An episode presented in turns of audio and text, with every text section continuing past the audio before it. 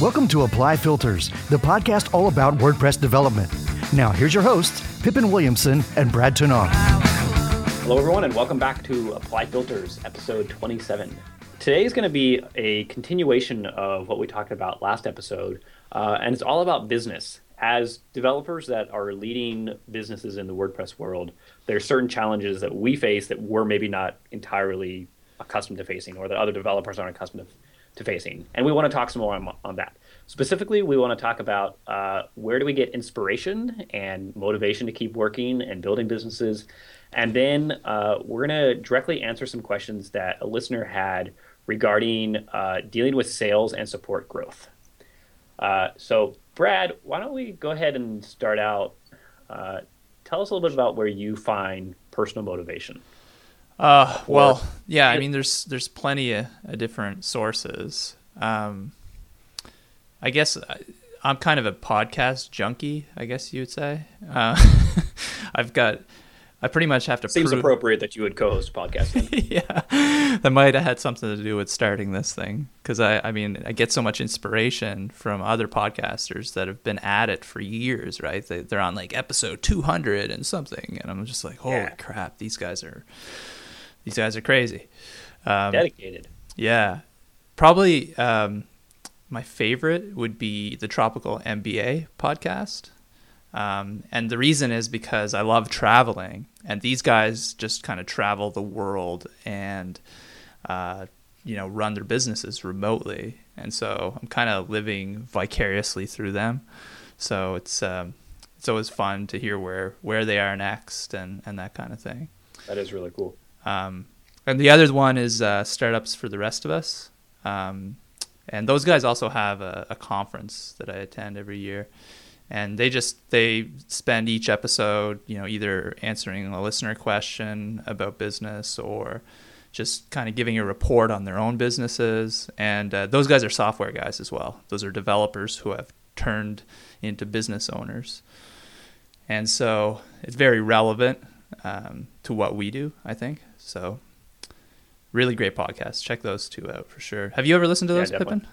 I've never listened to either one, but I I hear about them constantly from from you and from others. Uh, so clearly they're they're great things. I actually find myself not listening to podcasts very often unless I'm driving in the car. Yeah. So when I'm driving, I really like to have a podcast. Um, I don't I don't like to zo- I mean I zone when I'm driving I tend to zone out a little bit, but I for me, zoning out is that, thinking, that doesn't thinking sound of, good. well, it's like thinking about something a lot. Right. So, uh, and and for me, like listening to a podcast on a three-hour drive is a way to keep my mind active and right and yeah, keeps yeah. me going. I, I use I'm the same way. I and so I've actually cut my cut back my audio, like just listening to audio stuff. Like I listen to audiobooks as well because we've moved into a town, so I do a lot less driving places. Sure. Um, but I, I tend to to listen to it while I'm doing like while I'm preparing supper or while I'm doing the dishes and yeah, I'll do that sometimes. That stuff. So yeah, so I try try to check in with those those podcasts when I can. They're really good. So what what other things motivate you? You mentioned like dreaming. What what do you mean by that? Um, yeah, so this is something I, I, I think I mentioned a little bit at the end of last episode. Um, for me, a, a really big motivation is that overall like goal that you want to achieve. Uh, and honestly, it doesn't really matter what the goal is. Um, so I've heard people say like, "Oh, my goal is to make a business that brings in a million dollars a year." Awesome, you have a goal, and right. you work towards it. I've heard other people say that their goal is to just make their business successful enough that they can spend their day surfing. That's right. awesome. Um, I bet you I knew who that. I know having, who that was too. I know. I bet you was. do. I bet you it was uh, Shane, wasn't it? Was yeah, it Shane? it was Shane.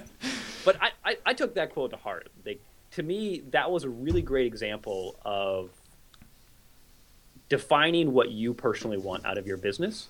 And if that, if your business allows you to do what you want to do, no matter what it is, you are successful for you. And I think that's the most important. Uh, and so for me, like dreaming in in that sense and having some sort of goal that I'm reaching towards keeps me motivated because that's what I want to achieve. Right. Whether it's in a year or 10 years. Um, right. I'm pushing so are you, towards that. Are you dreaming like like when the dream of like a million dollars or whatever is that like I want a yacht or is that like a million dollars in revenue that you want the business to achieve and and you know you you'll have employees and and that kind of thing Well, I mean, obviously, I think it, it differs for everyone. For me, uh, I have no interest in owning a yacht. I would like to go sailing, but you live in middle of Kansas. That, is there is Yeah, there a man. place where you could put a yacht there? No, the, the biggest body of water that we have is a lake that's 45 minutes away, and you could put a little sailboat on it, but it'd be a little one. Yacht's not going to get me do me very well. It's actually funny because every time I drive to my coffee shop, there is a giant yacht that lives in a parking lot. It's been sitting on a trailer for a year, and every time I drive by it, I just think, where did you use this thing? Like, there is not a body of water big enough within 500 miles to put this thing.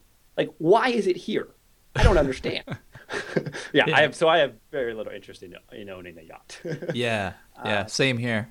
For me personally, like I don't really have monetary goals. Like there, I mean, there are some. I would. I wouldn't include specific dollar amounts.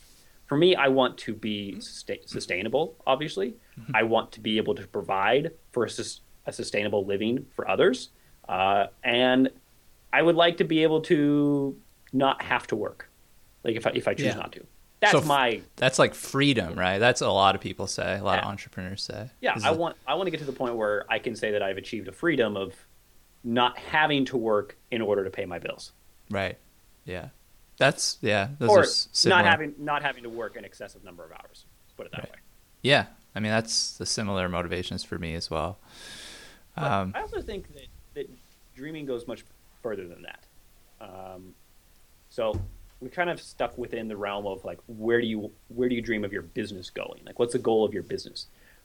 But for me at least, I think motivation and having that drive to do more goes much further than just what you want the business to do. So I I have an example. Uh, one of the things that keeps me really motivated to work uh, and to grow my business and make it more successful is what I want to do outside of business. So I've recently become very interested uh, and in love with brewing and brewing beer. And one of my goals is in the next 10 to 15 years is to open a local brewery here. We don't there's there's not a brewery within 150 miles of where I live. Maybe maybe maybe 100 miles. And I would love to see one here. And so that's a goal is in the next 10 to 15 years to make that a reality. And that keeps me really motivated to make the business today successful so that in the future I can transition into something else. right. So it's like um, it's like your retirement dream almost, right?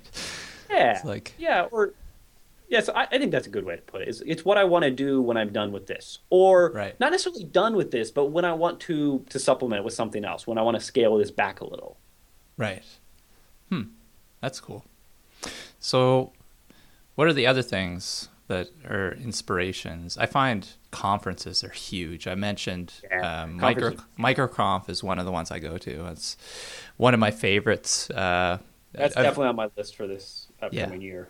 It takes place in Vegas, and they also have one. Uh, so at Vegas in May or April, I can't remember. Microconf.com anyway. Uh, and they have uh, Microconf Europe now as well uh, in Prague. So if you're looking for a European adventure, that'd be a way to go. Um, cool. Yeah. And uh, what are some other conferences? Well, there's Prestige. Um, we, we mentioned that last so week. Pres- yeah? Prestige is this weekend, two Right. days from now, um, which should be really cool. I'm hoping to tune in. I'm actually going to be sitting in my garage brewing, uh, and will hopefully tune in while sit while the pot boils away.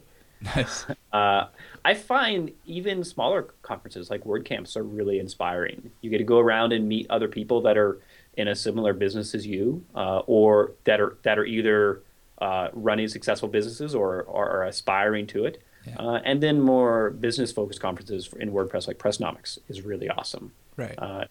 It's, I, I really like Pressnomics for the Yeah. side of things. So, I'm so for those who don't know, Pressnomics is a WordPress business focused conference. So it's all about WordPress, the business of WordPress. Similar to Prestige, I believe that's what Prestige is all about as well, right? Yep. Yeah. And then, um, you mentioned WordCamps, and and man, some of the WordCamps are huge though. Like Miami, like WordCamp Europe that just finished, it was huge. Oh yeah. Where? I, sorry, I, what was that? WordCamp what? That was WordCamp Europe. That was just last oh, yeah. weekend, I think. Right. Um, I don't remember how many attendees they had, but I think it was it was approaching the size of WordCamp San Francisco.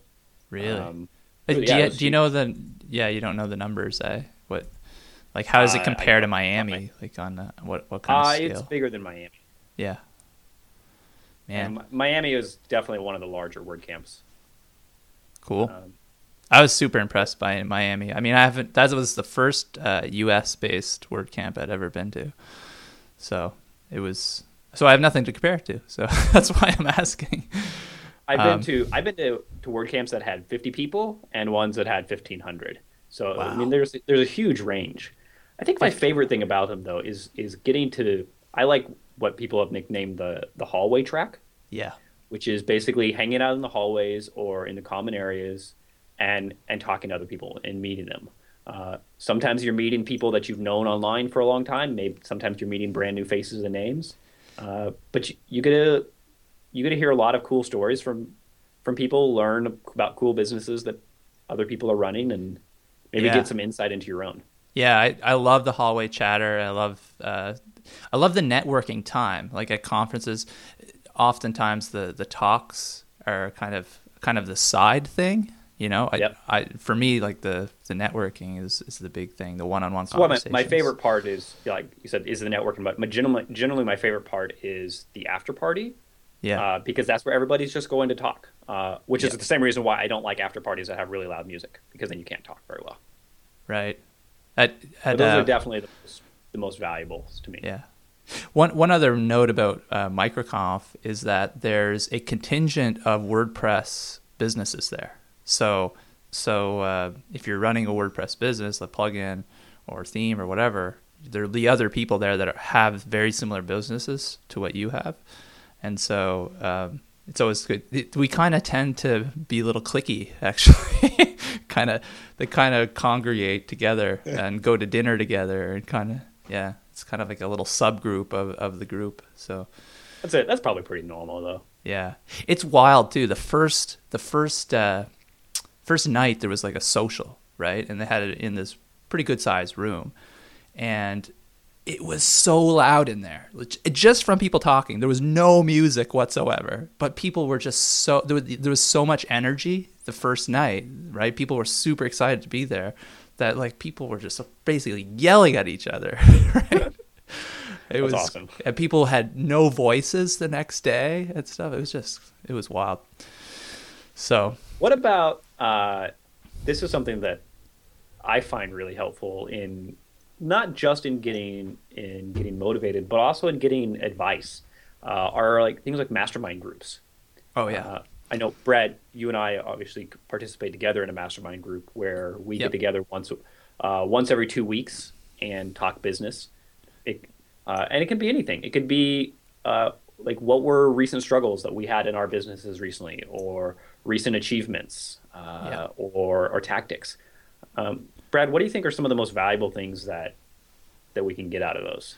Well, the the big difference between a mastermind and just you know talking business with whoever is that you kind of bring kind of a set of rules to a mastermind. Basically, everything you talk about is confidential and you can put pretty much anything on the table. Talk about all your numbers, you can talk about kind of anything that's confidential and then and you just have the trust in the group that those things won't kind of get leaked out out of the group.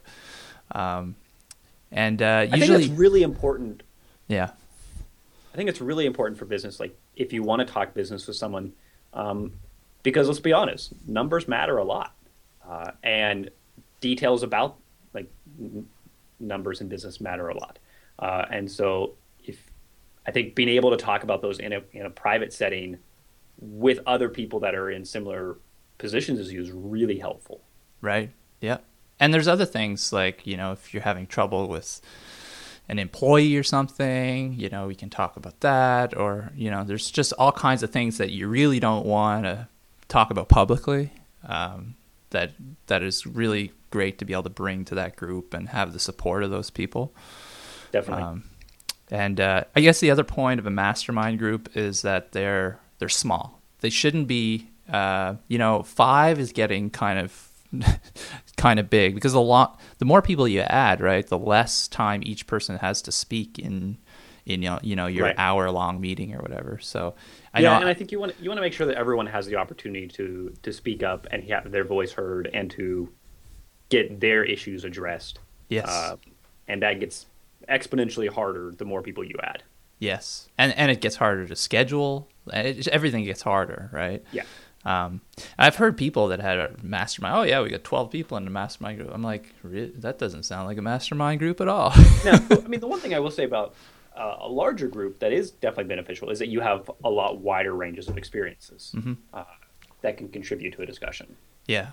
Well, I mean, what you could do um, is you you could have two mastermind groups, right? And meet meet each one like on an off week, right? So each week you would end up meeting with a different mastermind group. Um, so that's some some people might prefer that. Um, anyway, there's like there's a startups for the rest of us episode uh, that basically describes how you should how you can set up a mastermind group and what are how it should work and that kind of stuff. We'll link Nice. that up in the show notes uh, so people. Yeah, that'd definitely be really good for anybody who's interested in getting one set up or participating in one. I actually uh, am part of two different mastermind groups. I have the one that is Brad and I and another person, and then another one that I do uh, every other Friday on the alternate week, uh, which is with us a group of five people, uh, and it's really cool to see the the differences between them two. But they're both very valuable. But we we I noticed that in the larger group we definitely talk about different things. Right. Yeah. I, I mean, I can't, yeah, I can't stress enough how important this is once you get going with business. Like, just to bounce ideas, especially if you're a single founder, right? If you have no business partner, you, I mean, you're really just bouncing things off the wall to yourself, right? if you can bounce them off of someone else and they can actually process it and, and then give you feedback, I mean, that's huge, right? When you're a single founder. Absolutely. So, I, I just I think for anybody who is interested in starting one uh, or participating, I think it's absolutely crucial that you agree with everyone else involved that you can talk about private information safely, because otherwise it's not going to be that useful. If you can't talk about numbers and other private information, then there's not a whole lot of value you're going to get out of it. Because that's when you really start to get the value from a mastermind group is when you can talk about the things that you wouldn't talk about otherwise. Yeah. I mean, if you go to a conference like MicroConf as well, um, it's kind of a. It kind of goes without saying that you should share numbers and, and disclose things like that when you're talking to people there because if you don't, people kind of feel that you're guarded, right? That you're not Sure. opening up. Um, so that's one thing I learned uh, when I was going when I went to White MicroConf. It's better to kind of open up about about your business and how how your numbers are doing and that kind of thing. So Interesting. I would not have known that. yeah, I mean, it depends where you are, right? You have to at that particular conference. That's how how it was. I'm not sure if that applies at somewhere like Pressnomics or Prestige. Uh, Uh, I don't think so. no, now, if you choose if you choose to open up, no one's going to be like, "Whoa, what are you doing?" Uh, Right. It's perfectly accepted. It's just not necessarily expected of you. right. Hmm. Anyways, uh, books. Do, do you read books on business or no? I don't. I Right. actually don't think I've ever read a single business book. I I uh, I have in the past, but I haven't very I haven't read many recently. Mostly just because I I find it most of my reading is before bed, and I cannot read business before bed because then my mind starts racing, right? So I just can't Right. get to sleep. Um, but I've started to listen to audiobooks, and I got through the inner game of tennis uh, in audiobook, and that was that was really good, really great book. Um, Blue Ocean Strategy I read a, quite a while ago, and it's really good for inspiration. Um, I definitely check that one out. I, my mind was just firing, like sparking like crazy when I was reading that book because you get all kinds of ideas for businesses. So if you're in the uh, idea phase where you're looking at, you know, trying to figure out what idea would be the like the good one to go after, that's a great book for for someone at that stage. If you've already got a business, it's probably a terrible book because because you should be really focusing on your business, not trying to think of a new business to start. Um, and uh, rework by Jason Fried and uh, I think. I actually have read that one. Have you? Okay. I either yeah. read rework or their other one they wrote. Yeah, that's a great book, right? It's just it's just little essays, right, from their blog, I think. Um, yeah and maybe a little bit of bonus material. The the guys from Thirty Seven Signals, uh, the guys that made Basecamp are awesome. They've yeah. got so much good insight. Yeah, they're huge bootstrapper um, advocates, right? They yep. they really uh, they're not shy about talking about uh, you know venture capital being like an evil, basically. um, so yeah, it's always in, uh, entertaining to to hear their their thoughts. Um, Getting Things Done by David Allen, also known as GTD. That was a really good book that I read a while back. Uh, just about like how to organize things and, and get things done faster and in the right priority and that kind of stuff. It's basically a system for that. Um, mm-hmm. There's lots of software out, out, there that actually implements the ideas in that book, uh, like a task task managers and stuff. Yeah. Um, and then anything by Seth Godin. Um, yeah, I think I've read some of his blog posts and essays, and they're great. Yeah, they'll they'll pop up on your Twitter feed every now and then, probably right. Like his his pretty, stuff's pretty, pretty good, prevalent. Yeah, so anything he writes is is pretty solid. So yeah, that's about about it. I've like I said, I haven't read too much recently, but that's awesome. Yeah. Uh, why don't we go ahead and move to? Uh, we had some really great great questions come in from one of the listeners. Uh, his name is John Brackett. Uh, he runs a plugin development site. Uh, he's responsible for one called Custom Facebook Feed, and he's he's running a business, and he he says that it's doing well. Uh, and we want to address some questions that he he asked because I think they're really great uh, and they're questions that you're going to run into if you're running your own business, or if you're just starting one, or you're thinking of running them. And there's some that we've actually run into really recently. Uh, both Brad and I have. Mm-hmm. So first, I want to actually just go ahead and read uh, verbatim what what John wrote us because it it sets it up pretty well. So John says, "I'm a regular listener and I've loved the last business-oriented episode. I'm a WordPress plugin developer and currently just a one-man band." Sales have been good, but due to the increase in sales, there's also been an increase in support tickets. I'm finding it difficult to effectively balance both support and work in the plugins themselves. I'm considering hiring another developer to help me with support so that I can focus more on the business and would love to hear about how you guys handle hiring and managing your support team. Yeah. So, we've got two th- we've got a couple things here. Number one, he's he's obviously got a business that's up and running. His sales are doing well and he's handling support. But he's starting to run to the issue of there's support becomes a hard job.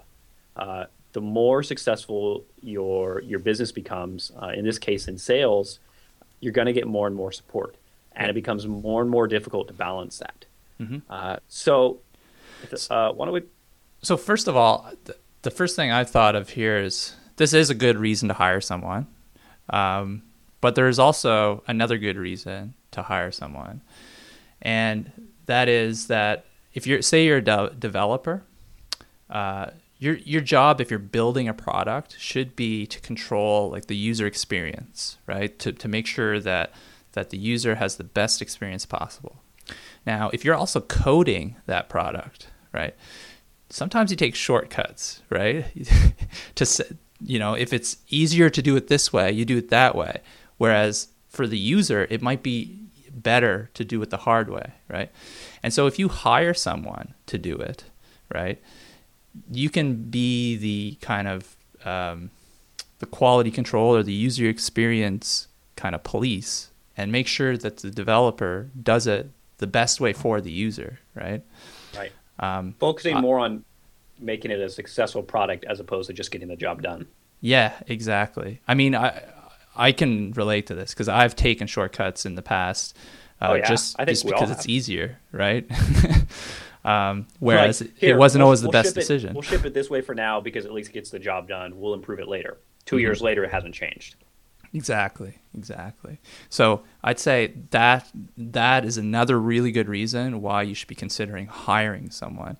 Uh, if you Absolutely. have a if you have a support um, surplus and you're finding it hard to keep up, that's also a really good reason. So I think um, that John is definitely a, in a good a really position good to hire. Yeah. I want to give a really good example of like so. Um, so first of all, I just hired a, a full time employee recently. Um, he's actually somebody that had been working with me as a contractor for a while, but he, he is now a full time salaried employed. Um, and one of the things that he's doing is he's actually working on some of the internals of the business in terms of like the web the, the website that that that powers the business, some of our own tools, things like that. And there's some really kind of hacky half-ass things that we did early on just to launch the, the site and launch the products. And to be honest, they actually some of them have made it more difficult to run things or more time consuming. Mm-hmm. And so these have been things that I've always looked like I need to I need to improve this. I should fix this. But I would always have the excuse of I've got more important things to work on because they don't really hurt. They're not that important. Right. But one of the things that he's doing is he's going through and he's improving a lot of these. So, for example, we pushed some updates uh, a couple days ago that cut the amount of time it takes to deploy a new version of a plugin to the site in half. Um, and like that's huge. Yeah. And that those kinds of things are now things that we can do more easily because he's working there. He's working full time on these things. Right. So John's what, first question here is: uh, Do you hire them as a full-time salaried employee? And I guess the alternative is to to bring them on part-time. Um, so I, I can tell you what, what we do. We've we've just gone through about six months of hiring, uh, where we had people come on board on a trial basis for four to six weeks, usually and just to try them out to see if they're a fit for us and if we're a fit for them, right? So, uh, and what happened is we ended up going through probably a dozen people before we found the two developers that we hired uh, two last couple weeks, and and so I, I think that trial process is really important. Um, but I I would hire full time. I think as long as he has the revenue to support that person, right? And you know, you're not going to be laying them off in three months if sales plummet. I think I think hiring a full time is is the way to go. You know, I'm making a lot of assumptions here too. I don't yeah, know his wanna, numbers and stuff. I want to so. add a few things to that. Um, so I've done the same kind of trialing process. I've mine's been structured a little more informally than yours. I've uh, I know, Brad, you and I have talked uh, more in depth about how you handle the trialing process. Mm-hmm. Um, but for me, what I've always done is I'll hire people as contractors, uh, and maybe they're they're working in the support forms uh, part time, or maybe they're doing some some develop, some plugin development for me part time. Uh, and if we work together over the course of six months or a year, and we work really well together, I know that you're probably a good fit as a full time employee. Um, and if you're not, that's okay. Yeah. Um, but it, it, I think doing that in the same way that doing a trial does, it protects you both from getting into a position where you realize either they're working for the wrong boss or you hired the wrong employee. Um, right. and, and I think that's one good way to do it. Salaried, uh, it, w- one of the nice things about doing contract work is if your business is still starting out and you don't necessarily have the revenue stream to support something full time, is it can it can vary. So if you have a really good sales month, you can contract more work. If you have a poor sales month, you can cut back a little bit. So one of the things that I really wanted to do before I started hiring full-time employees is I wanted to make sure that I had their salaries guaranteed. Hmm. So maybe that was simply due like because of sales volume that we knew that based on trends that we were going to have it, or maybe it's because there was a reserve set aside in the bank to pay them their full time. Uh, I think both of those are things that you should probably consider if you get into hiring full time. Yeah, I mean, it's really um, how much risk you're comfortable with, I guess, yeah. and and and making it clear also. Um, I, when I hired Chris, who's the first employee, I made it very clear to him, you know, we could be shutting down in three months, right? Because this is a startup. I don't know if this is going to work, right? Is because I hired him um, before we even launched, right? Before we even had sales. So so it was it was That's a gutsy move. yeah. I mean, I had my you know we had cash in the bank, but you only have so much, right? There's a runway, you know, and so if this thing didn't work out, you know, I might have been going back to freelancing, and he might have been looking for a job, right? And so I if you put that up front to to the person, I think I think it's okay because they're accepting that risk. Um, it's not ideal, and if I know there's a if you of- can rack up a you know a huge wad of Sure. cash, then I know great. there's a lot of companies that really co- compartmentalize things. So like finances of the company, administration of the company, etc., um, is very very. It's it's it's kept in the in the administration, and there's none of that carried over to the employees, uh, and that's that's perfectly fine. But one thing that I like to that I think helps a lot in building a cohesive team and building one that people like want to work with uh, is not necessarily making that everybody knows what sales numbers are or anything like that, um, but is being very open. Like, if we have a great sales days, I'll tell the team like, "Hey guys, this was awesome. Like, if one of you is responsible for this, great." Same thing. Like when we uh, hired Sean recently, like I told, like I gave him some um, some reassurances in terms of like, this is where we are as a position, so you should be able to feel comfortable. Uh, and I, I think being open and honest about the business with the people that are involved with it, with you, is really important and can really help build that better team. right. Which Yeah. I think actually leads into uh, one of John's next questions. Uh, he asked, "Do you give employees admin access to a site? Do you let them handle payments, transactions, refunds, etc.?" Uh, for me, this varies. So uh, I have we have a couple different levels that we have in terms of like admin access to the site. So we have like there's full on admin that can do anything. They can view all all uh, e- all the e-commerce data. They can do anything they want. And then there's some that just have access to like updating a plugin page or updating content, uh, support tickets, etc. And I- think it's entirely up to you. And It's really do you do you trust them or not? Uh, to be honest, if you don't trust them, probably you shouldn't hire them. yes, I was just gonna say that. I, I give the keys to the castle to Yep. to my employees because I, I- I mean, if I don't trust them hundred percent, then something's not working, right? So Yeah. The only the only keys that, that I tend to keep are simply like access to to PayPal and Stripe, simply because there's no need for them to have those. Right. Uh, but if they did, yes, I would trust them right. Yeah, I because again, probably- I think I should probably those- turn off access to those now that I think about it. we Well, um, you can also you can always what I've done as well is uh, you can set up extra user accounts. Right. Both PayPal and Stripe support this, where they have access to do things like process refunds, but they don't have access to transfer funds out of the account, right. You know, I, which can be very helpful. Yeah. Even then, I th- I've thought about this because it's it- you know I saw how my balance is kind of getting up there in PayPal. Stripe doesn't. There's no such thing as a balance in Stripe really, um, but Not PayPal, true. PayPal, But- PayPal's getting up there, and I was like, hmm, maybe I should do something about this because all all the boys have access to to this. And then I was thinking, you know what? This is not even close to their annual salary. Why would they jeopardize that for for a small immediate payout? I mean, that's and and plus I trust them, right? Like, I, so I, I think it's really it really always comes down to trust. Um, I agree. Which is so. John's next question is which how do you find developers you can trust? yeah, Uh, yeah. this is That's hard. hard. That's hard. It's Yeah. super hard because here's the thing: you don't know if you can trust someone until you've worked with them for a while. You don't know if you can trust them until you've given them access to do something, to give given them the ability to do something that would make you break their trust, that would make them break your trust. Yeah.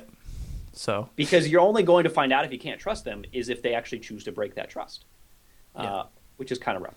I really like um, if you pay any attention to how Automattic hires. yeah, It's yeah. really cool. Uh, Dave Clements wrote a really good blog post a few months ago about his experience trying to hire Automattic. So Automattic has a trialing process where you work for like three months, I think, or maybe it's a month for them to see if you're a good fit. Uh, and on day one, they give you keys to the castle. Like he was telling, I Dave was talking about how he had access to every single site on WordPress.com. He had access to everything. And it's because they have given you the keys to the castle to determine if you're trustworthy. If you're trustworthy, you're going to show it very quickly. um, or if you're sorry, I think you sorry, should rephrase that. Trustworthy. yeah, yeah, exactly. Yeah, flip that. You're gonna stumble. Yeah, yeah, exactly. That's that's pretty much. I I used Dave's um, blog post as a guide when I was setting this up. Actually, the trial process. But obviously, we had to tweak it and and stuff as we went. Um, one one of the mistakes I made is I gave them the keys to the castle, and I had them, you know, doing development and support and like kind of everything at once, and it was overwhelming, just too much. So I changed the process to be okay. I'll give you the keys to castle, but here's like let's start with this. Let's start with development, and let's yep. like ease you into it. So that's one of the things that worked really well for me recently with Sean, who is now full time. Uh, he worked for me for about three months as a contractor but he only did one thing. He only did support. That was all he did. That was what he did for three months. Um, and so that kind of gave him the first, like, here, let's get used to the feel of things, to see how it works. And now, when he comes on as full as a full employee, he has the keys to the castle. Right. Yeah. Yeah. I mean, we don't give, we don't really give the keys to the castle on the the first day to the trial. Uh, trial. Sure. You kind of get what you need to do the things that you're working on, and then as you progress through the trial, you, the rest of the the rest of the things open so up. So beyond beyond just trust, I think provide uh, entrusting employees with with that kind of level of access does a couple of things. Number one, I think it empowers them. Um, mm-hmm.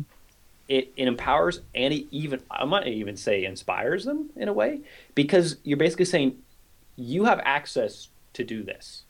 Mm-hmm. Um, I trust you. I know that you're going to do a good job, and that can be a huge motivator for someone. Right. Um, like having someone say, "Yes, you have access to do all of this," is pretty powerful. I remember when in college I worked at a theater uh, as a stagehand, and like we did a lot of Broadway shows. Uh, and I remember one of the most empowering moments of my like the four years that I worked there was the day that I, I got keys to the building. because right. it told me that they trusted me enough to go in and out of the building at, at any time. I could go op- I could go unlock the doors early in the morning if I got there before anyone else. I, w- I was able to shut it down. And I mean, we're talking about a building that has millions and millions of dollars of equipment in it. So that's not really a small statement of trust. Right. And that really, I think that means a lot to your personal self worth. Yep. No, I, th- I think that's I think that's how you figure out if you can trust them. Really. But I think I it mean... also goes further than that it also makes them more able to do their job. If you've hired someone to do something, but you constantly limit yeah. what they're technically able to do, they're mm-hmm. not really doing their job as best they can because you still have to then do that extra work for, for them. Yeah. So a good example of this is um, so what we we were doing we were so we're getting to them to do the development first and like sometimes we would post like a Help Scout URL to a, an issue people were having inside a ticket or a sorry a GitHub issue, and then some people didn't have access to Help Scout, right? So that was a problem.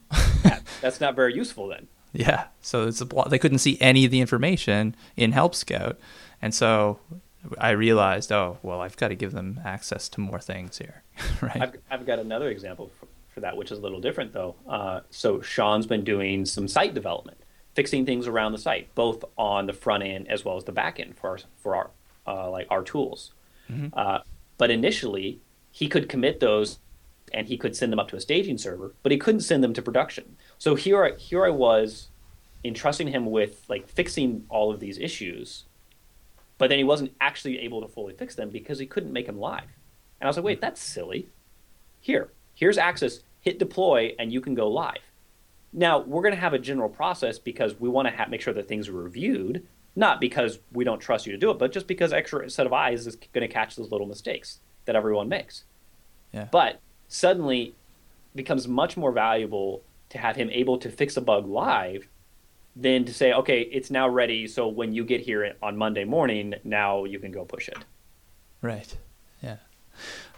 It's funny. Um, one of the problems I have actually is is that our stuff is kind of so all over the place. So we've got like Google Docs with stuff in it. We've got GitHub. We've got Scrutinizer CI. We've got Travis. Like there's so many different services that we're using, and we don't have like a way to kind of just turn the flip the switch or or even a checklist to go through and, and go enable enable the, their access on all these services. So like sometimes I realize, oh, I haven't given them access to this, so then I've got to go and, and do that. It's so. I don't, do you have do you run into that issue at all or? Um, a little bit, uh, but not as much because we've tried to really cut down on the number of things that we use. So basically, right. for us, it's GitHub, which I just have to add you as a team member that has the appropriate privileges. Uh, access to Trello, which is where we manage all of our extensions, uh, and access to the main website, and uh, and then our internal chat room, which is Hall. So with those four things, you pretty much have access to everything. Sorry, what did you say? Hall? What is that? Hall, H A L L. It's uh, if you're familiar with Slack or HipChat, it's another service like that. I see. Okay, we we use uh, Slack. We just started using it probably a month and a half ago or something. Nice. Um, so that's actually one of John's other questions. Actually, what do we what do we use for communicating and and ticketing?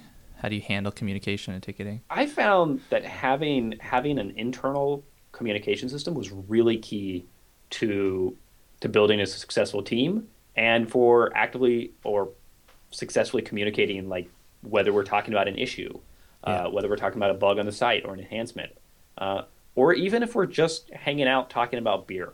Like it doesn't matter but i found that that was really really important.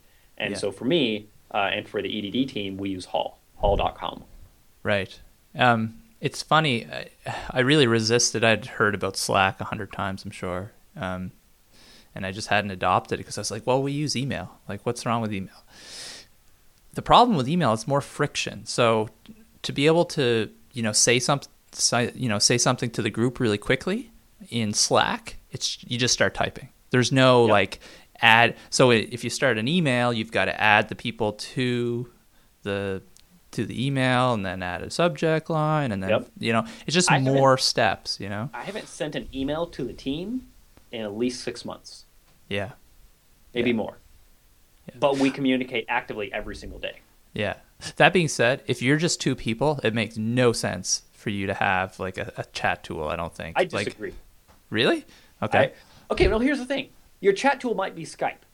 It yes, doesn't matter yes, yes, what yes. your chat tool is. Yes. But yeah. I think an active instant messaging communication system is far superior to email, no yeah. matter whether you're two or fifty we used uh, Hangouts, Google Talk. Sure, that's what that we that's used. but that's the same thing, really. I mean, yeah. the EDD team used uh, Google Hangouts for at least six months or a year. Right. Yeah, it's not quite as good though, right? Because you can't. You still have to like initiate a group chat. You have to like that's start. Yeah. Yeah, we just had one that we just left open all the time. Oh, okay, that makes sense. Hmm. So another question he had uh, is: Did it take a lot of effort to train them? Uh, to be able to support your plugins. Um, uh, this is a this is a hard question. Uh, it's not a hard question. It's a hard one to get an answer to. Because here's the thing. Um, for me personally, I'm a I'm terrible at training someone. I used to think that I could train someone to do their job, uh, and whether that's in support or development. I realized later on that that simply is not true for me. Uh, some of that is because I don't think I'm a great teacher, uh, and two because I personally don't have the time to train someone. Yeah, I so, think the I think the problem is training remote remotely. Just training people remotely is just really hard, right? Because if you're sitting next to someone, right, and whenever they have like an issue that they cannot solve, they'll just tap you on the shoulder, right? Mm. But they may not have that luxury if you're if they're remote. You may not be online right? And so they put it off. They don't even write it down. So they never learn it. So it's I, I've found that mentoring and training remote employees is extremely difficult. Yes. Um, so I would I would not I would forego that. I would not I would try to hire someone who is kind of self motivated to learn on their own. Mm-hmm. Uh, I 100% that, agree. That can figure things out on their own and, and direct themselves because uh, it's yeah you're gonna be spending a lot of your time uh, training them if, if I, I had uh, over the last couple years I'd hired a couple of people that like I, I had to train. When we brought them on. And it just ended up not being a good experience. And honestly I don't think it was a good experience for anybody. Right. um, it they they didn't work out. We ended up parting ways uh, for various reasons. Uh, but then those people that have not needed to be trained those are the people that are still with me and those are the people that I'm actively interested in bringing on uh, one of those reasons, like I think what Brad you already mentioned, is being self motivated. To be honest, if you're not self motivated, probably not going to work well together. And one of the reasons for that is because I'm not a very good boss. Uh, I am not a director. I number one, I don't really have a lot of interest in directing people. I want to work with people, mm-hmm. and that means that you, that means that you have to be self motivated to yeah. know what needs to be done. Yeah, sure. There's going to be times when I'm going to like if I am in that leadership position, I'm going to ask you to work on this or tell you to work on this or that. But in those times that I'm not actively directing you, you need you need to be self-directed. Yeah. And so I think it's very clear when you find somebody who's self-directed because if you don't give them something to work on, they find something to work on. Yes. Otherwise, exactly. they sit on sit on their hands. And yeah. so if they're sitting on their hands, they're not they're definitely not self-motivated. uh, and to me, that's a really big mark of a good employee and somebody that is a good potential for an employee. Yeah. One way I've, I've found to snuff that out is, uh, or that's the wrong word, sniff that out would probably be more appropriate. Go. I was trying to figure out where you're going with that. um, is is to ask them for their opinions when when you're yes. in the trial period ask them what they think about this what what they think about that and and justify their opinion and defend their position people tend to have an opinion. They, what's that? Self-driven people tend to have an opinion. Exactly. And and th- those that aren't almost never do. They, they yeah. just like they shrug it like, off. They're like i don't care like, whatever yeah, it looks good. Yeah exactly. Okay what what looks good about it? In what way? What sucks on it? Yeah. If people can answer that honestly that's a good sign. Yeah, yeah. How do you find those people though, uh, Brad? I know you obviously have a couple of those people working with you. How did you find them?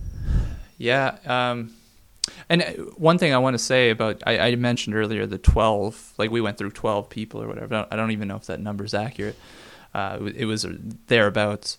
Um, but a lot of those people actually didn't even um, they they didn't they didn't it, they couldn't synchronize their daily work with with the trial period. They just they didn't have enough time to devote. They just couldn't juggle the two things, and so that was the majority of the people that dropped off from the trial is that they just couldn't juggle the two things. Um, so you, that's one thing to watch out for when you're hiring. I think is um, like the two guys that I ended up hiring are had time to devote to actually going through the trial process, like significant amounts of time. So, I mean, that's one thing that Dave uh, in his blog post mentioned, right? That he was doing this while working full time, and he found it excruciatingly difficult to go through his trial with Automattic uh, at the same time that he was putting in full time hours at his at his day job. Um, so I, I, that's one thing I I would watch out for. Yeah, um, but definitely like when you fi- when you can when you do find that person, they're pretty easy to identify because they're working that full time job, but they're still there late at night trying to get things done. Oh yeah, yeah. Oh, it, uh, it definitely you can definitely find the people that have grit. oh, yeah. Um, but I, I don't necessarily want to eliminate the people that that aren't willing to work ridiculous hours, right? Like I'm I'm one of those people to be frank, and so I wouldn't not want to hire me, right? No. So I I that's why I kind of shied away from that part of Automattic's um, hiring process. That you know, it's basically a boot camp. Um, well, and to be honest, it, it's a little hard to love what you're doing if you have to, if you're if you're forcing yourself to work extra hours just to go through a process like that. Yeah, yeah. I mean, you come home from work, you know, probably pretty tired from working. and then you got to go work for Automattic or or whoever you're trialing with. I mean, it's just it's it's hard, it's right? Grueling. Yeah, and you do that for four weeks straight. I mean, that's oof, that's a tall order, right? Especially you know if you have you know kids and a lot of other obligations. Um, It, Yeah, it's, it's almost impossible. This is uh, this is definitely not true for everybody, and this is something that honest I feel exceptionally lucky to have been able to do. Um, but one of the ways that I found uh, every person that works on the EDD team now made themselves available to me, basically, or not necessarily available. They made themselves visible. Uh, people that are self motivated also tend to be the kind that will kind of like perk up and say, "Hey, I'm here." Uh, and so every person that's on the EDD team were people that were either involved in the support form, maybe they just like started answering tickets for people, just volunteered. Uh, maybe they they wrote a theme or they wrote a plugin for EDD. They did something, or they wrote a core patch or reported bugs. But basically, they through their actions, they made themselves visible, and so they caught my eye. And when they kept doing that, and I was able to see that they had this this drive to to keep building something cool and to keep working, I approached them and said, "Hey, would you like this?" Right. And that's worked for, for at least four different people so far. Um, so if you're in the position where you have maybe it's a development community or a user community where those kinds of people possibly can make themselves visible to you, pay attention yeah. because that's where you're going to find your best employees. Yeah, absolutely. I mean, uh, one of one of the guys that works part time for us, uh, Ross McKay, uh, he was uh, a, an avid user of MigrateDB Pro, and he so much so that he was blogging about you know using our hooks, you know, to, to do Yeah. stuff and and everything. And so, That's Uh, exactly how how my guys were. yeah, I'm not sure how we ended up connecting, uh, or maybe we just found his blog post. I'm not sure, or he contacted us. I can't remember. But it, the bottom line is like you know he was al- already very much engaged with the product and, and our business, right? So it's, it's varied for me. Uh, couple of the guys like they started actively contributing and actually even like went as far as to say like, "Hey, I'd be interested in doing more of this." Yeah. Uh, one of them, uh, who Sean, who I we recently hired full time, uh, he was doing a lot of blogging and development on EDD. Like he had built his own EDD theme. He he was writing tutorials for EDD all on his own site, just like building up his own stuff right, uh, but never once came and said, "Hey, I would like to work with you or for you or anything like this." Um, but he was still very visible, and Right. so like I approached him and said, "Would you like to work with us? This Yeah. would be awesome. You're doing amazing things." yeah. So that's the definitely the first place that John should be looking. It's looking at like who's using his product, who's talking about it, and who who might be available uh, that might be interested. I think And it's also important to know that it's not just for developers. Like Yes. that's where you you can find great support people as well. You can Right. find a great support person that doesn't know a lick of code. Right. Well, here's the thing I noticed about it seems like in his questions he is leaning towards hiring a support person, not necessarily a developer. It sounds like that's where where he's leaning. But he might be better off hiring a developer who can also help him with support and development because this is his first employee, right? Um, so that if would you can get both, that's would- awesome. Yeah, because then it, that'll free him up to do, you know, run the business, to grow the business, to do the things that, you know, uh, hiring someone to do is not going to be. It's not going to be easy, or at this stage, probably just pretty much impossible to hire someone to run your business for you, right? So, Absolutely. yeah. Anyways, should we should we wrap it up? Yeah, I think we're getting about then. Uh, this has been fun. I really like talking about business, and I know Brad, you do too. So, if anybody has additional feedback, would like us to continue doing more episodes in the future for business, obviously, since we're focusing on development, we're going to get back to doing a little bit more dev talking. But I think we'll probably do some some more business episodes every now and then. So, if you have any feedback, let us know. Definitely.